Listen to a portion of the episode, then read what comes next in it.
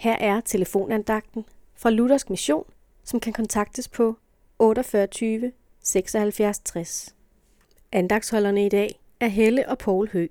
I Hebræerbrevet kapitel elleve, vers et står der: Tro er fast tillid til det, der håbes på, og bevisning om det, der ikke ses.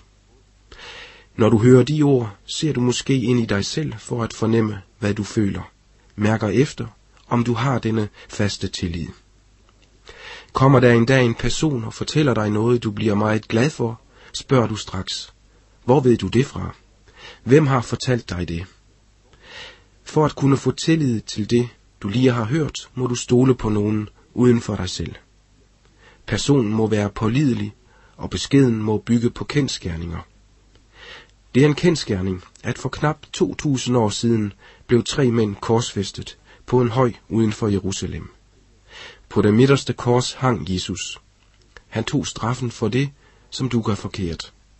Han fjernede synden, som skiller dig fra Gud.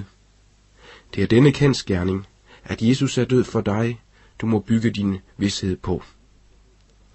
På korset ved siden af Jesus hang en røver. Han bekendte sin synd for Jesus og blev frelst der på korset, hvor han var hængt op. Med ben og arme sømmet fast, som en slags tegn på, at intet kunne gøre til sin frelse. Det var Jesus alene, som gjorde alt til røverens frelse og til din frelse. Amen.